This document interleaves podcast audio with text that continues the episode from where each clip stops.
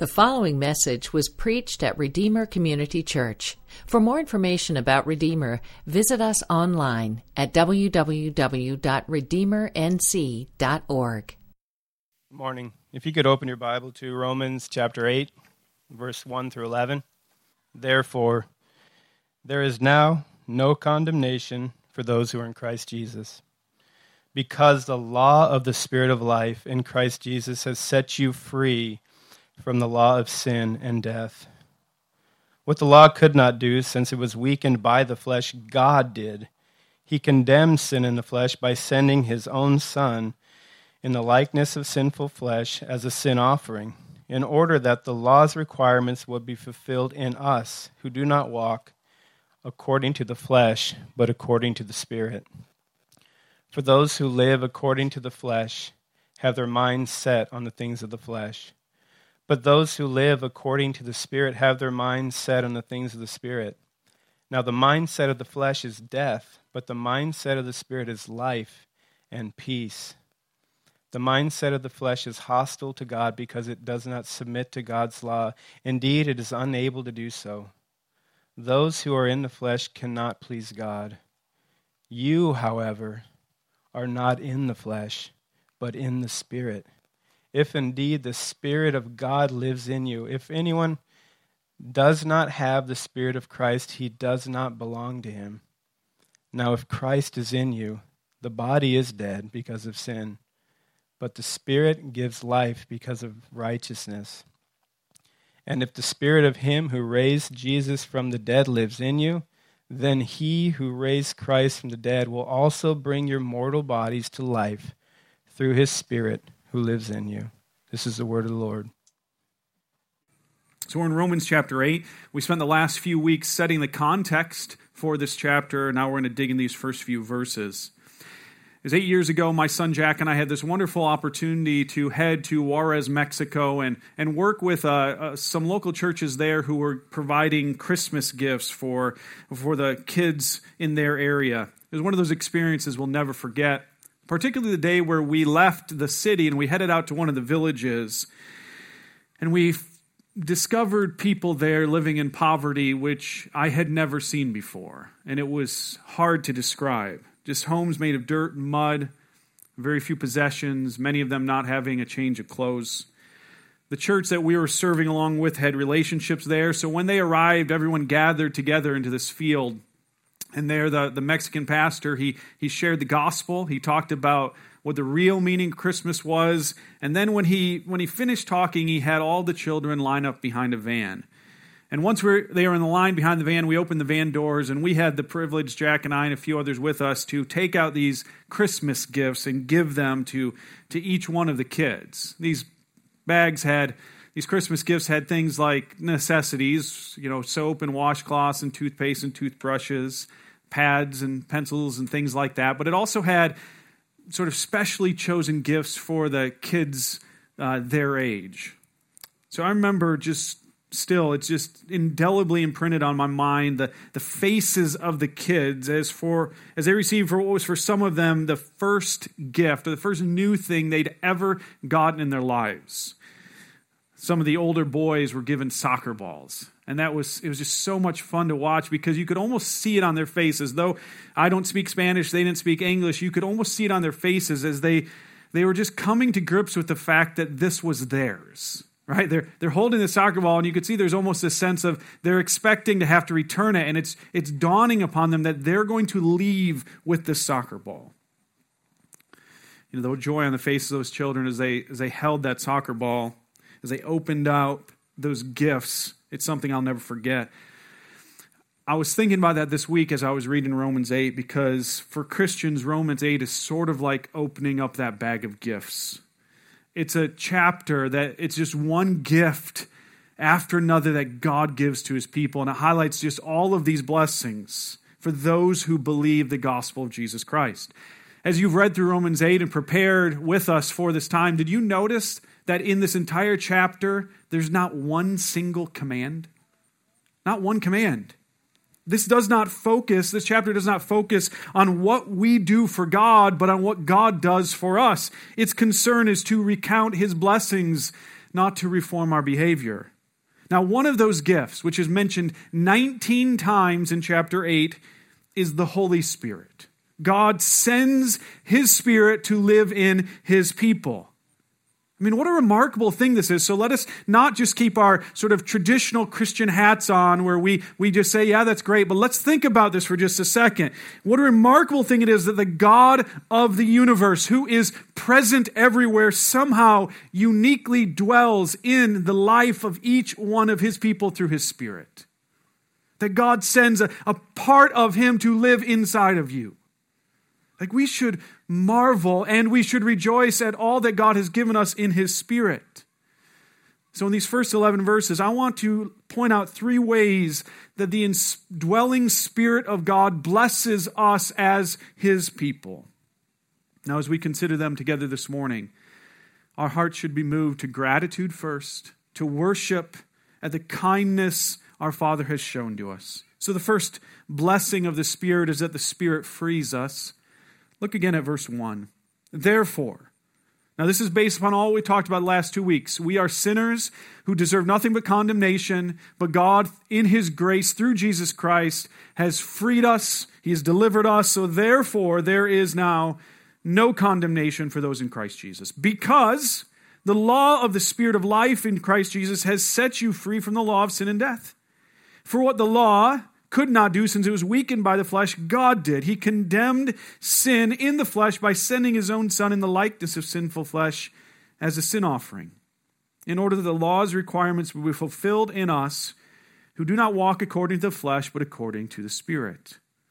So this passage begins with the wonderful news that all condemnation has been forever removed through Jesus Christ course, we will only understand how wonderful this news is if we understand what it means, how awful it is to be condemned. I want you to listen to what one author described our condemnation.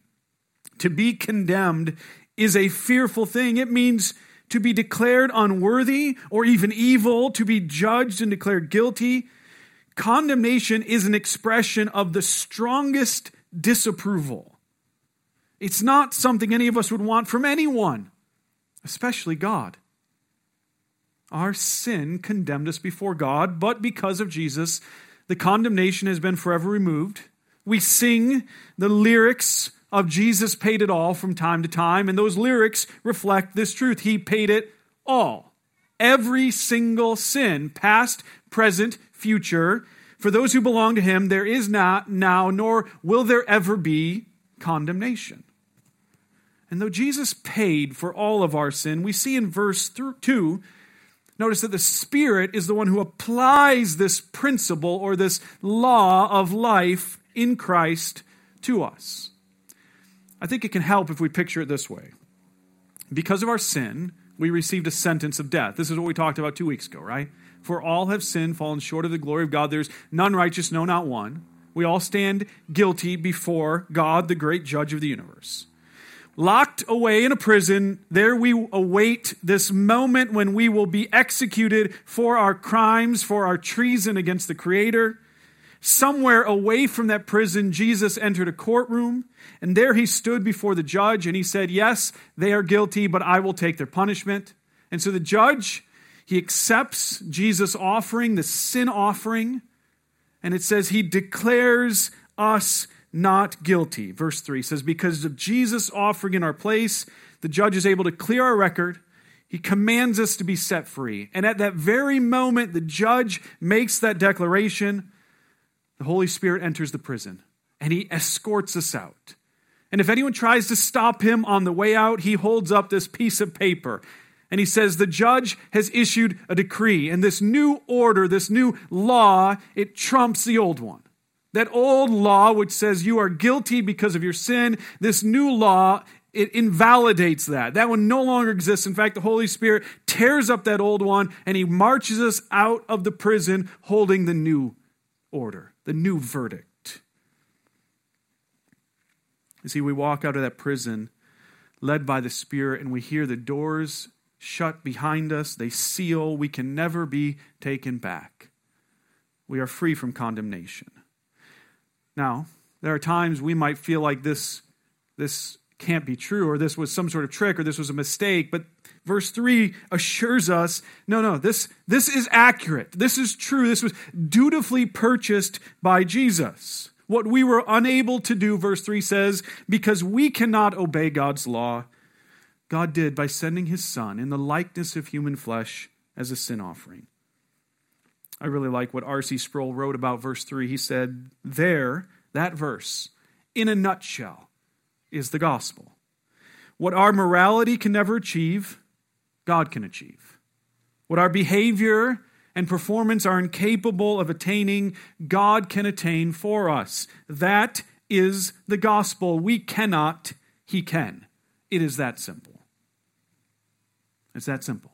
Jesus died in our place so our sentence would be overturned, and the Spirit applied it to us by walking us out of the prison doors and leading us into a new life of freedom. But I want you to notice, look at verse 4, that the Spirit doesn't simply free us from the verdict, He also frees us from the bondage of sin. He shows us that the sin which so ordered our lives when we were behind the prison walls, this is powerless out in the real world. You see, when you're in the prison, there are all these rules, all these restrictions, all these things you can and can't do. And the Spirit says, no, no, no. Now it's different. It's different out here. Verse 4 says that Jesus took our place and the law's requirements would be fulfilled in us. The law of God has been fulfilled in us. Well, here's what this means we don't exit the prison as an ex convict, with our, our record hanging over our head, always having to check the box yes when asked if we committed a crime. It says we exit the walls of the prison with this perfectly clean record. We are an upstanding citizen. Like we, through Christ, have fulfilled all of the requirements of God's law. I think this should impact us in two ways. First, it should motivate us to live righteous lives. This should motivate us to live righteous lives.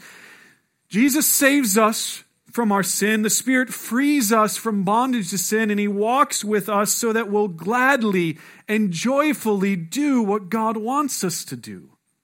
The love and grace of the Father, Son, and Spirit should empower us to choose righteousness in a way that fear of retribution never could. Let me give you an example. Let's say my wife and I go out of town on a Friday night, and I leave very explicit instructions with my sons do not throw a party while we're gone. Okay, it's one command, it's very clear do not throw a party while we're gone. We return the next day and we find out they obeyed. They did not throw a party, and I, I am pleased by that.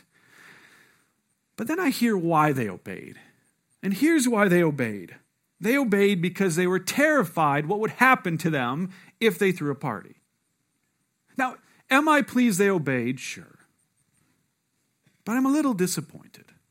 Maybe not just in them, maybe it's in me, but I'm a little disappointed that the only reason they obeyed was out of fear.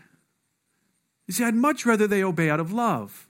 Like we love our parents, we want to please them. We want to do what they want us to do. And so, out of love for them, we're, we're going to choose not to do this. We're going to choose to obey. Because I know this and you know this that love is a far greater and far more lasting motivation for obedience than fear of punishment. So, brothers and sisters, let me urge you to reflect upon the love of God for you that He sent His Son in the likeness of sinful flesh as a sin offering. He did that for you. Then he sent his spirit to live inside of you to free you from the ongoing bondage of sin. He took your punishment so that you could have a clean record. Reflect upon the love of God for you and allow it to motivate you to say no to temptation. Let his love compel you to live righteously. Second, it should protect us from feelings of shame and unworthiness. It should protect us from feelings of shame and unworthiness. Do you realize that for the Christian, ongoing shame for past sin is a lie? I want to say that one more time because I think this is significant. Ongoing shame for past sin is a lie. Don't believe it. In fact, a need to continue to feel guilty over past forgiven sin is a subtle way of aiding Jesus in our salvation. It's, it's as if we think it's Jesus' part to forgive, but it's my part to feel bad. Listen, we, we confess our sin. We repent of our sin. But, but wallowing in these sort of ongoing feelings of self recrimination comes from a failure to truly believe that God is gracious. You know, as Bible believing Christians, we reject any and all forms of penance. We in no way pay for our sin, not through good works or through bad feelings. Now, I, I, I, want you to hear me. I'm not in any way suggesting we take sin lightly. But I'm also suggesting that we not take grace lightly or take forgiveness lightly. We don't take sin lightly because Jesus died for our sin. We don't take grace lightly because, listen, Jesus died for our sin. Is that not enough? Is the death of Jesus for our sin not enough? And so we've got to continue to feel bad long after it's forgiven. We've got to be paralyzed by what we did in the past because somehow the death of Jesus is insufficient. Is it? Is it really? Can we not trust Him to forgive? Do you need to add to his death your feelings, your ongoing feelings of guilt and shame. You know, one of the outcomes of holding on to guilt and shame, even after we're forgiving, is that we find it hard to forgive others. You see, because we struggle to accept being forgiven, we struggle to forgive those who sin against us. We subconsciously want them to prove that they're really sorry. And so we withhold forgiveness until we think they've demonstrated sufficient remorse. Oh, listen, true forgiveness is free, and it's freeing. It's free. It's not earned by feeling bad enough. There's not some meter that sits in front of God that measures how bad you feel. And when it reaches a certain line, then God says, Now I'll forgive them. It is free. It's free for us. Jesus died for it, and it is freeing. It frees both the one who sinned and the one who sinned against. And so this relationship can be restored. So the first blessing of the Spirit is that He frees us. The second blessing, the Spirit transforms us. The Spirit not only walks with us, verse 4, but He dwells in us and He transforms us from the inside out. So as I read verses 5 through 9, I want you to pay attention to something. Pay attention to how the Spirit transforms our thinking. Verse 5 For those who live according to the flesh have their minds set on the things of the flesh. For those who live according to the Spirit have their minds set on the things of the Spirit. Now, the mindset of the flesh is death, but the mindset of the Spirit is life and peace. The mindset of the flesh is hostile to God because it does not submit to God's law. Indeed, it's unable to do so. Those who are in the flesh cannot please God. You, however, you Christian, you, however, are not in the flesh, but in the Spirit. If indeed the Spirit of God lives in you, if anyone does not have the Spirit of Christ, he does not belong to him. Tim Keller correctly says that whatever you have set your mind on shapes your lifestyle and character. Whatever you have set your mind on shapes your lifestyle and character. So, what what is your mindset on? What is shaping your character, your values, your priorities? What do you meditate on? And I don't mean by that some sort of official meditation. I mean, just where does your mind go? See, the Spirit indwells us to change not only how we think, but what we think about. A good way to determine what we think about is to consider our goals and ambitions. What is it you're trying to accomplish with your day? Your year, your life? What do you have an appetite for? Where does your mind go when it wanders off? Spirit changes what we think about, what captures our attention, and what feeds our appetite. Now, does this mean, is this what this, these verses are saying, that Christians, they only sit around and think about theology every day?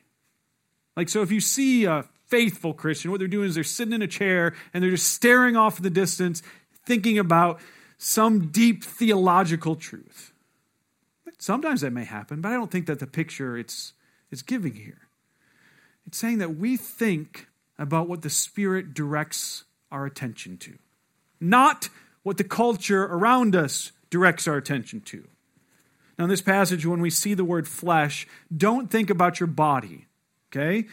Think about a, a, way of viewing your, the world, the way of viewing your life that centers on self on getting what you want when you want it. This is the predominant mindset of every human being apart from Jesus Christ, and it's what our culture feeds us on a day to day basis. It's about you. You do you. You see, the mindset of the flesh. I think sometimes we think it's just sort of this obvious, flagrantly, flagrantly immoral thinking but it can be very moral. It can even be church going thinking, but it's thinking that opposes God's rule in your life over all of your life. The mindset of the flesh is the inability to see yourself as subject to God at all times in every area of your life. It's to live as if God is not watching everything you do or everything you think. So, this passage, it shows us this contrast between how the Spirit transforms the Christian mindset with how the world shapes the non Christian mindset. And, so, in the coming weeks, we're going to see how the Spirit does a number of things. The Spirit assures us that we belong to God, we're children of His, we've been adopted by Him, we're loved by Him, we're welcome to come to God at all times. None of this, the Spirit tells us, is because we've earned it, it's all because of grace. Okay, so that's the mindset of the Spirit. None of it is because we earn it, all of it is because of grace. We are loved, welcomed, adopted by the Father. Oh, that is so opposite of the earthly mindset, right? Which tells us what? You have got to earn it. You've got to do it. You've got to figure it out. You've got to make a name for yourself. You've got to secure your future. You've got to, you've got to do stuff to earn being loved. You have to work harder. You've got to run faster to measure up. The, the earthly mindset tells us that everything is on your shoulders. You'll only be safe and secure if you make it happen. Listen, these two ways of thinking that it's all about the grace of God demonstrated by the love of Christ, adopting me, loving me, welcoming, versus it's all about me and doing what I need to do, accomplishing what I need to do, doing what I think is best. These two mindsets drastically, they lead to drastically different choices in lives. Verse 6 says this One of these ways of thinking leads to chaos and destruction, and one leads to peace and flourishing. Listen, we know this is true. I mean, we know this is true. Let me ask you a question. When has selfish, self centered thinking on your part produced genuine peace in your life? Name once. I bet you can't. I bet you can't look and say, like, that one time I was really selfish. Whew, everything. That just made my life better. In fact, I bet you can think of a thousand times without even working hard of the opposite being true almost every challenge, almost every difficulty you've had with people, relationships, your own soul comes from selfishness, self centered thinking, pursuing what you want, what you desire, what you think is best, instead of what the Spirit of God leads you to. You see, all this type of thinking ever does is lead to chaos and frustration.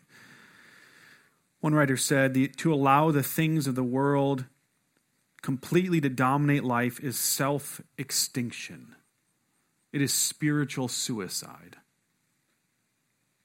He goes on to say, by living in a man is making himself totally unfit to ever stand in the presence of God. He is hostile to him, resentful of his law and his control. God is not his friend, but his enemy, and no man ever won the last battle against him.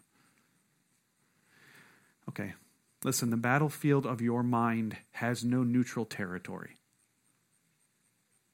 I, think somehow that's that's how we think. There's like really wicked, evil things I'm trying not to do. Sometimes I really think about good things, but most of the time I'm sort of in neutral. There's no neutral. There, did you see a third option in these verses? There's no third option. Our minds are either shaped by the Spirit and slowly being brought into line with God's thinkings and God's values, or our minds are being controlled by selfish thinking and stand directly opposed to what God desires. That's it. Two options. Verse 7 says that that type of thinking, that fleshly thinking, is hostile to God. Verse 8 says the person thinking this way cannot please God. Okay, let me help you understand this. This does not mean that everything a non Christian does is evil and immoral, but it does mean that even their moral acts don't please God because they don't come from a desire to do God's will. For instance, every soldier who wore a Nazi uniform was not a moral reprobate. Reprobate. Some of them were very moral. Some of them were good neighbors and kind people, but because they put on that uniform, even their morality was tainted by their allegiance to Hitler, their obedience to his orders. And this is what's saying so it is with everyone who submits or does not submit to God. So I want you to say this if you're not a Christian, friend, here's what the Bible is saying to you, and it's saying this out of love, it's being honest with you the world around you not being honest with you, the Bible's being honest with you, it says this that your thinking is hostile to God. Now, you may say, I don't feel hostile to God, but this is what the Bible is saying that you're opposed to Him, that you're living for yourself, for what you think is wise and not what God says. You are willfully choosing to reject His commands, and you still remain under condemnation. Let me just say to you only Jesus can free you from condemnation. Not your effort, not your choices, only Jesus and it comes only through faith in him. The good news for the Christian, verse 9 tells us, is that we belong to God. And so we have in us, as those who belong to God, we have the Holy Spirit, and He's constantly working to transform how we think and how our thinking then spills out in our, in our motivations, our decisions, our priorities, our affections, our actions. The, the Spirit, it says, this is what God says, the Spirit has moved inside of us, and He's begun the renovation. You've watched HGTV, I know you all have at some point. He's moved in and he's begun the renovation on the inside, from the inside out. And he's started in the very center, how you think. And he's tearing down that moldy, decrepit thinking that was in place. And brick by brick, he's pulling down stud by stud, he's replacing it. And he's beginning to change how you think, your mindset. And listen, this takes time. This takes time. It's not a 30 minute program, right? It's a lifelong one. But he's relentless. The Spirit is relentless and he will not stop. Here is God's commitment to his people. The Spirit will not stop until we are completely renovated, until we are a healthy, beautiful structure for him to dwell in. So the Spirit is, frees us, he transforms us, and third, finally, the Spirit resurrects us. Verse 10.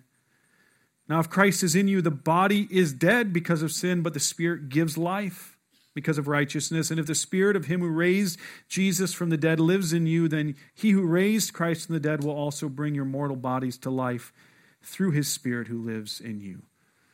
Okay, apart from Christ, we're dead in sin, but it says the Spirit enters, He resurrects our souls, He makes us alive to God. We can relate to Him, we can know Him, we can talk to Him, we can listen to Him, all because the Spirit has taken us who were dead and brought us to life. And it says, though he started this resurrection process internally, but because he raised Jesus from the dead, we know that it won't stop internally. That one day he will raise us completely from the dead. New life complete. But I want you to think about this that right at this very moment, every Christian has resurrection power in us right now. Every Christian. I want you to hear this. In a different letter, the Apostle Paul, he wrote this. He said that when he prays for Christians, he prays that they will have their eyes open to the power at work in them. Do you hear that? He doesn't say that they'll have power at work in them. He says resurrection power is at work in the Christians, and I'm praying that they'll see it They'll see it. Their eyes will be open to it. In other words, we're blind to the power in us through the Spirit. Here's what he says Ephesians 1, verse 18. I pray that the eyes of your heart may be enlightened so you may know what? What, do we, what are you praying that our eyes will see? The hope of your calling, the wealth of the glorious inheritance you have as a saint, and listen to this. What is the immeasurable greatness of his power toward us who believe according to the mighty working of his strength, which he demonstrated in the resurrection of Jesus Christ? Here's what this means practically for you, Christian. The temptation that seems so strong is no match for resurrection power.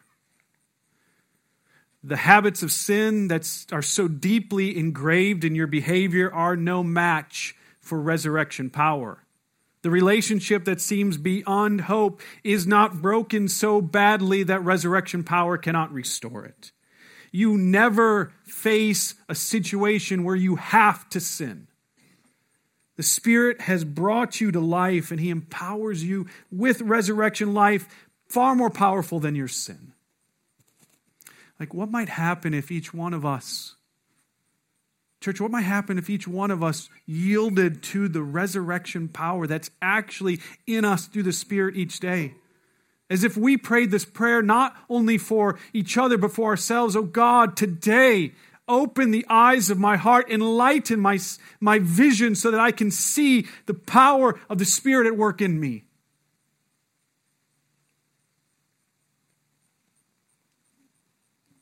What if you trusted that the power at work in you is greater than the power at work against you?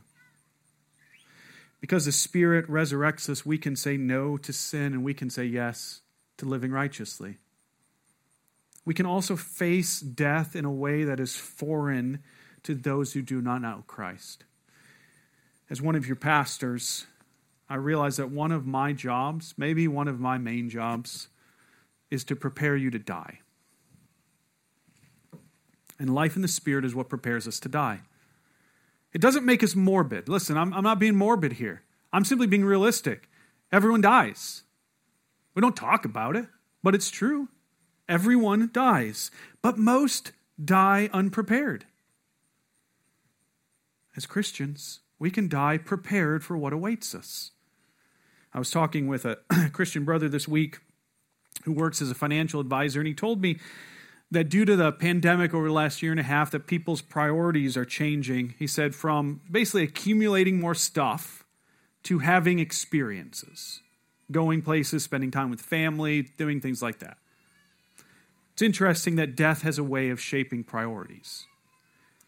But, brothers and sisters, we should go a step beyond that. If death shapes priorities, shouldn't resurrection shape them even more?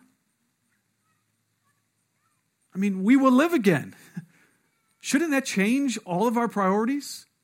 Jesus thinks so.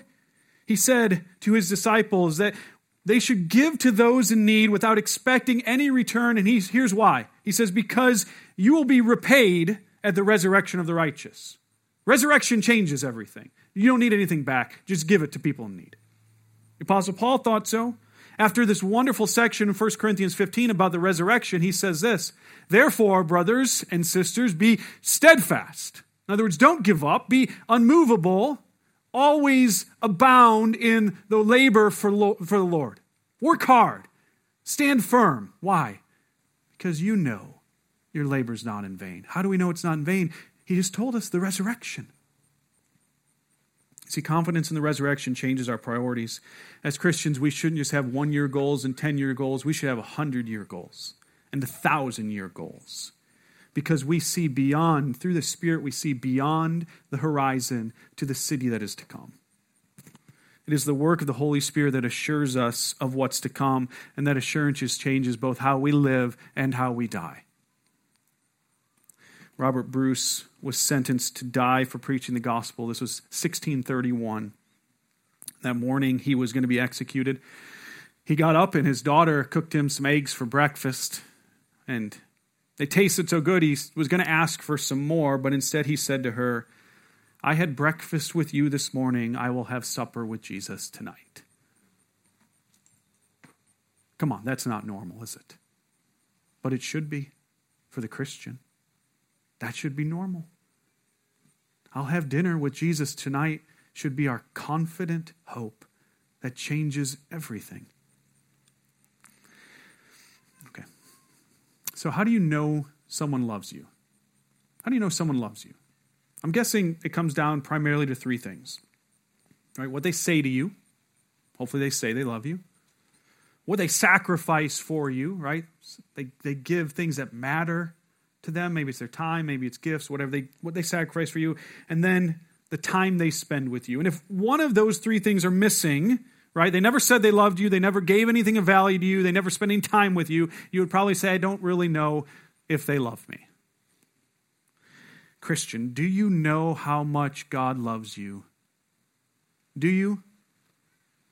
I don't think we do, which is why another place the Apostle Paul prays that we will understand, comprehend the width and the depth and the height and the breadth of God's love for us. We don't know how much God loves you, us. But listen, he tells you over and over in his word. We will come at the end of this chapter some of those beautiful words that tell you how much God loves you.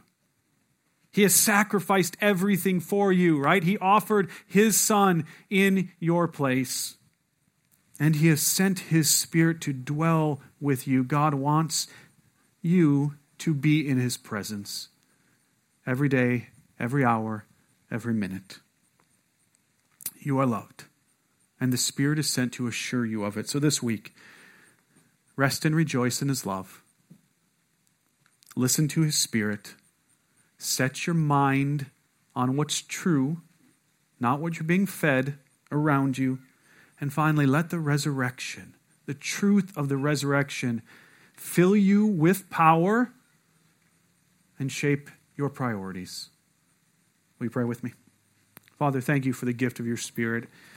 I have not done justice in any way to the gift this is. What a truth that you have sent your Spirit to live in us. Help us to see it.